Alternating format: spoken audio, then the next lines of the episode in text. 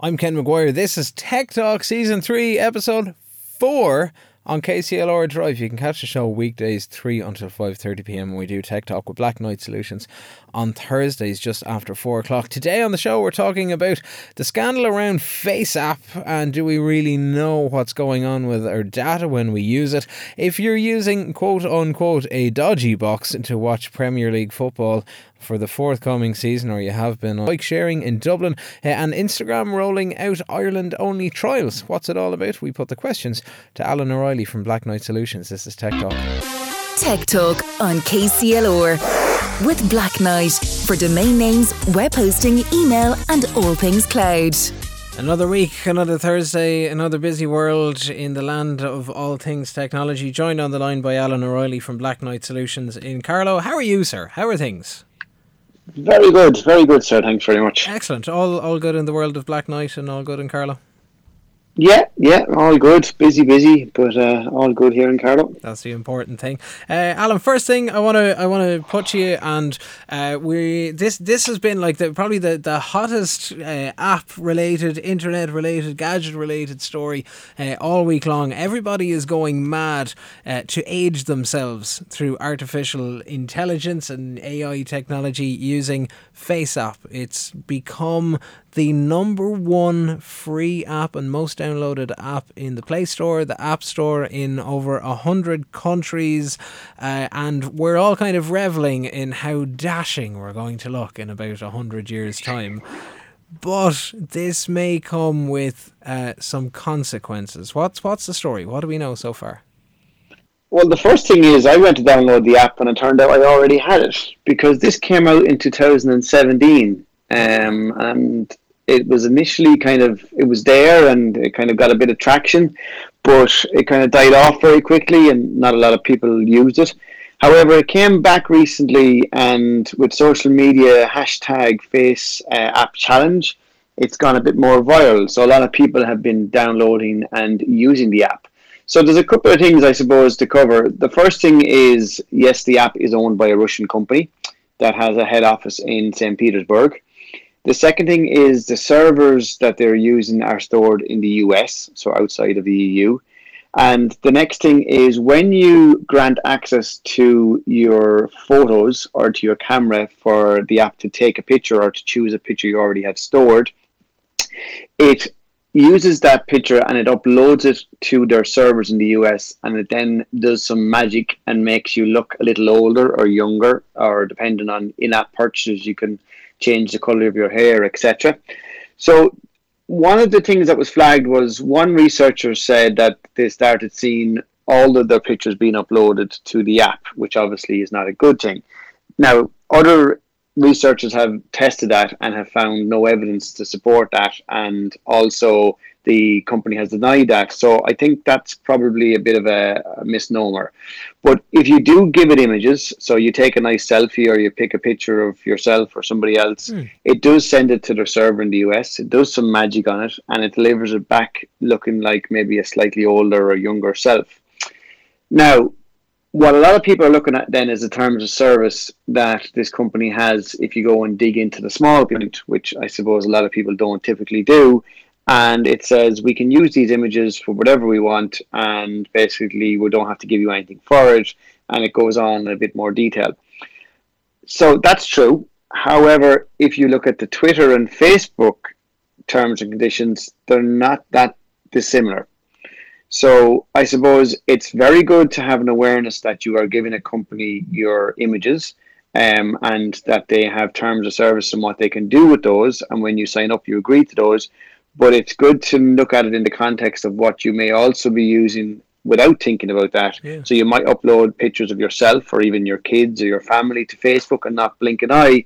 But then all of a sudden somebody says, "Oh, you're not using the Face app because that's a Russian company that owns that." So, you know, it's it all has to be taken in in the context, I suppose, of, of how we use apps and phones, etc. These days. Do you think that we're just? Uh, I I I was trying I was trying to think of an example, and I'm fairly sure there's an episode of The Simpsons years ago when iTunes was getting going, and Lisa ignores the terms and conditions that you that you go to click through, and it turns out to be like this 500 and something page document that she skips, and then ends up owing Apple like thousands and thousands and thousands of dollars. Uh, do you think we're we're still, you know, even with all the with all the privacy stuff and all the concerns over GDPR and all these pop ups, that we're still just a little bit too too eager to get into something or just go, ah, sure, it's only a photo, it'll be grand, sure, what harm is that? And then next thing you know, uh, your aged face is plastered all over the the internet or on big billboards because these companies go, actually, yeah, we can use these. We can, yeah, we can do with them what we want. Are we a bit too? Yeah. I, again, it's probably a balancing act. So probably a lot of people are a little bit keen and maybe a little bit naive and don't have any idea of what's in the terms and conditions. But then, if you were to read the terms and conditions for absolutely everything in complete detail, you probably would end up not doing a lot of things. Even product productivity, in terms of what you might want to do, might suffer. So there's a balancing act, and it's about being aware, and it's about being, I suppose, going into these things with your eyes wide open and understanding that if you take a picture and you submit it to anybody or any company or any app, that there are terms and conditions, and likely in this day and age they will take that and be able to use it for whatever purposes they deem necessary. The problem, I suppose, as well, is, is that technology is changing. So a photo of yourself, you know, maybe a few years ago wouldn't have necessarily been a big issue. But now that facial recognition has grown a lot mm-hmm. and you can unlock somebody's iPhone um, by looking at it. So I look at my iPhone, I pick it up, and it looks at me. It says that's Alan O'Reilly. I'm going to unlock that and give me access to it.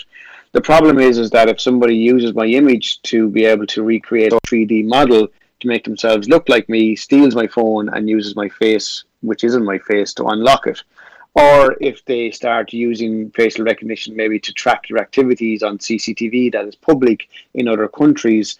For example, China has a lot of reports of facial recognition that they're working on, and they can track people easily and see where they're going and what shops they're going into, etc and it can also be used then even for purchases. So we do have to be aware that not only are we signing up to terms and conditions, but also what we're giving them may not have been very much use five years ago, but what we give them now could have a different use today, and certainly in five years' time, a photo of yourself could be much more open to abuse. Okay. Do we know if uh, do we know through using FaceApp if you upload a photo, is there any other information going? Like, do they get your location? Do they get your name? Do they get anything like that? They get they get your personal details that you have um, submitted. They don't uh, make it clear exactly on some of that. and They say that they need to update the terms and conditions because you can submit a request to delete, but it's kind of a manual ticket system. Mm. They did respond to one inquiry to say that they typically delete images within 40 hours from their servers. Now, typically doesn't mean always, and obviously, again, you're relying on the word of you know a company that is not necessarily bound by either either Irish law or EU law. So yeah. one of the things as well is GDPR can have a lot of benefits, but it's only applicable to certain companies in terms of if you're not inside the EU and you don't do business with the EU, then you may not be applicable to GDPR at all. Or if you do do business within the EU, but you make it as part of terms and conditions that there's exemptions, well, then I suppose you don't want to be thinking, well, GDPR has me covered because it may not quite be as much as easy as that. Okay, well, we'll we'll park that one there for the minute because there's, there's, a lot to chew on it. That's all about uh, FaceApp, and if you're just joining us, it's Tech Talk uh, on Thursday. Alan O'Reilly from Blacknight Solutions and Carlow is on the line. Uh, one of the articles I, I spotted during the week, and we had a bit of a, a TikTok on it on Monday's show.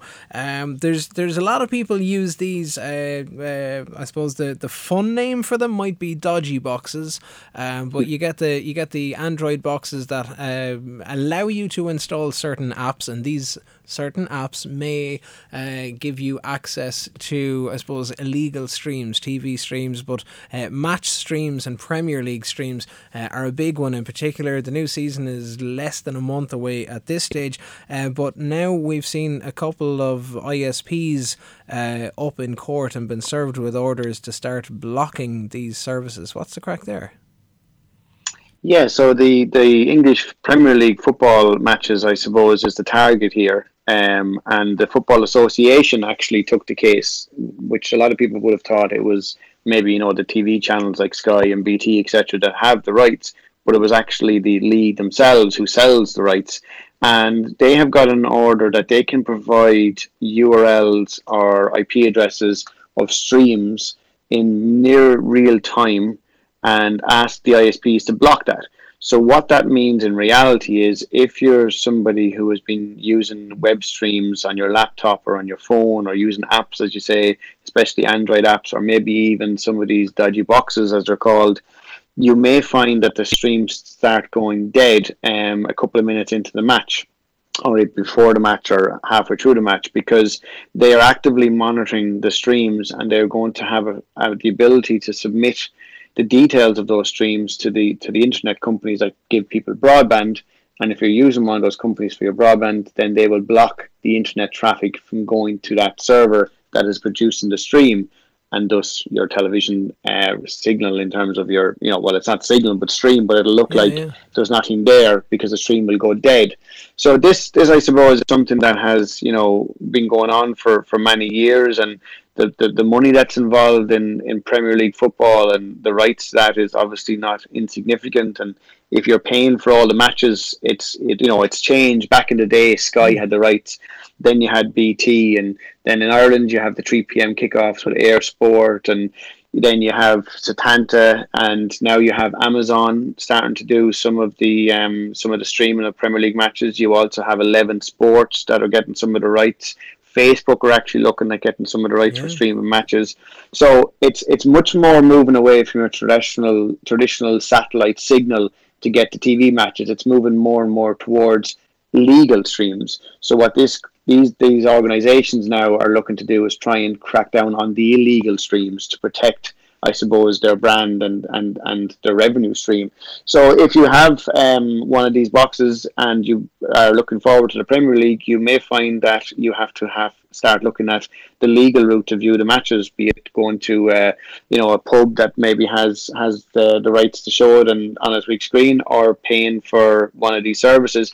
And as I say, the problem is it's not just about getting maybe Sky Television. You also have to pay for BT or eir or even Amazon, etc. So there may be a couple of subscriptions required to be able to see all the matches. So it'll be interesting to see from a from a technical point of view for the ISPs. It's quite easy for them to implement this block. It's not it's not that um, you know I suppose technically difficult to do it. Yeah. It's more how, how quickly can they get the, the details to them. Curious, uh, yeah, I'm, I'm really uh, I'm really curious to see how, how it works, particularly the, the the bit where they say, look, we'll we'll be reviewing it during the match as well. So if a certain match that was on a stream kind of went dead and then appears somewhere else, that they, they look like they'll be able to nip it in the bud.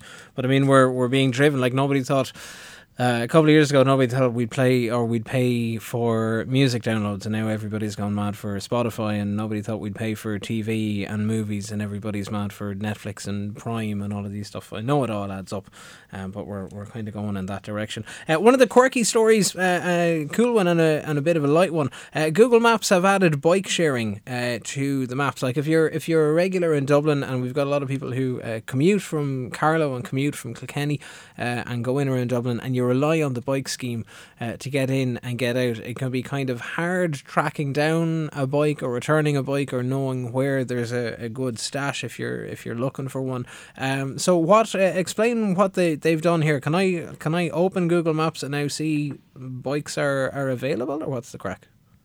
Yeah, so basically, the, the Dublin Bike app has already had this functionality. So if you're a heavy user of, of Dublin bikes, you'll probably already kind of think that this is something that's been there. But this is trying to bring it to a wider range. So maybe you know a lot of people rely rely on Google Maps now, and you're in one side of the city and you're looking at kind of you know where's the bus, or maybe you're trying to find a taxi, and then you put into Google Maps how long will it take me to walk there. But then there's also the option to cycle there but how maybe there's a you know there's Dublin bikes, but where's the nearest Dublin bike you know rack that has bikes first of all, and then is there any free bikes there? Because what often used to happen was you'd go down and there mightn't be any bikes there.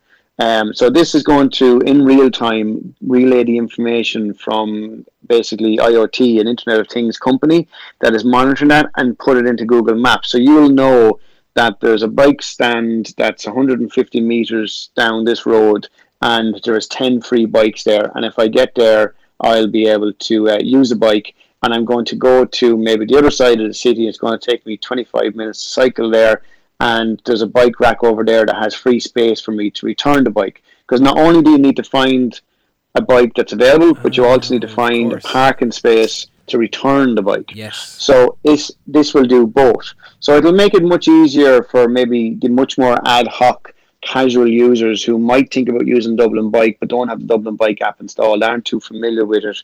Um, and it, it's great to see this type of technology because the first thing when I read this technology was I'd love to see it applied to the rollout of electric car chargers. Yes. Now, the ESB, to be fair, have an app that does do something like this, but the connectivity and the updating is not, unfortunately, where you'd like it to be. Now, obviously, the, the concept is the same. So it, it's going to become much more a thing of Internet of Things, and that, that's exactly what this is, which is Internet of Things basically means everything is connected to the internet, and then it updates in real time. So you'll be able to see in real time how many bikes is free, but then also, as I say, for electric car charging points, you'll be able to see how many charging points there are, how many are occupied, um, and it, it's it's an interesting development, and it's it's great to see you know something like Google Maps integrating it so it becomes more available to I suppose a wider audience. Well, considering the, the government are looking to get a push on and, and really drive the number of electric cars on the road and the, the scrapping of diesel and all of this kind of stuff, uh, it sounds like it's a, an absolute step in the right direction.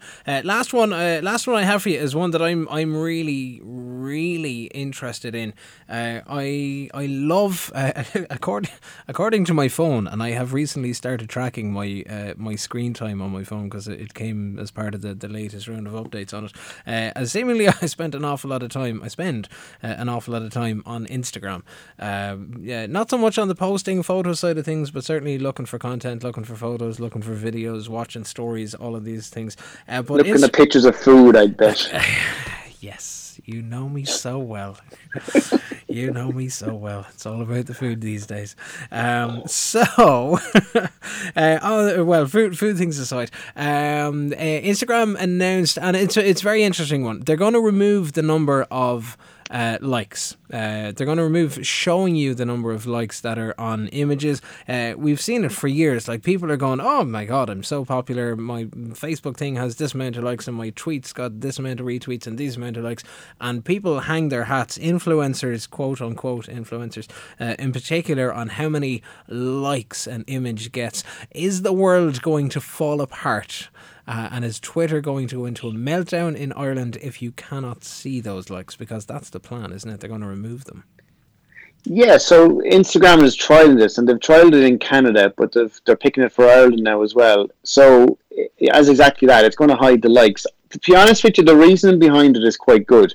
It, it wants to take out the competitive nature of posting to social media. So, there's even songs about this. I was just trying to say, as you think about it, you know, there's a song where talking about taking a selfie, and you know, I put up a selfie five minutes ago, and nobody's liked it yet. Should I take it down? And I suppose that's more where they're looking at. I suppose, especially the, the Instagram users can be a little bit younger. Some of them it can be used by you know teenagers a lot. And if you put up a picture of yourself and you get one like, or you know maybe only three likes, and then you look at somebody else who's posted a picture and they've got 150 likes, it feels like you know maybe it's a competition and do people not like what I look like? They do not like my, you know, whatever way I took the picture. So they're looking to try and remove the competitive nature and to make it more, I suppose, about liking what you want to like as well, rather than maybe following the crowd. So like the sheep kind of mentality. Yeah. So if you see a picture that has 150 likes on it, you might think, oh, everyone's liking that. I will, I may like that as well. And it kind of becomes a sheep mentality. So rather than genuinely, you know, that the fact that you actually do like it, you might want to be seen to like it, or you know, even in, in some social circle circles, a lot of people look at who liked the picture, and it could become a thing in teenager circle where that person didn't like it. Why didn't that person like my picture? What's wrong with me? They like that other picture. Do you know? So it becomes very much a challenge. Now, the, the bad about it is, is that the people who post it will still be able to see the business pages will still be able to see a lot of this content. So it's going to be hidden from the public view. When you're scrolling through Instagram, you're not going to see it. But if you're someone who's an influencer and maybe you're relying on your reach and your likes and your comments to maybe get, you know, brand recognition for mm. something, you'll still be able to see how many people have liked your image.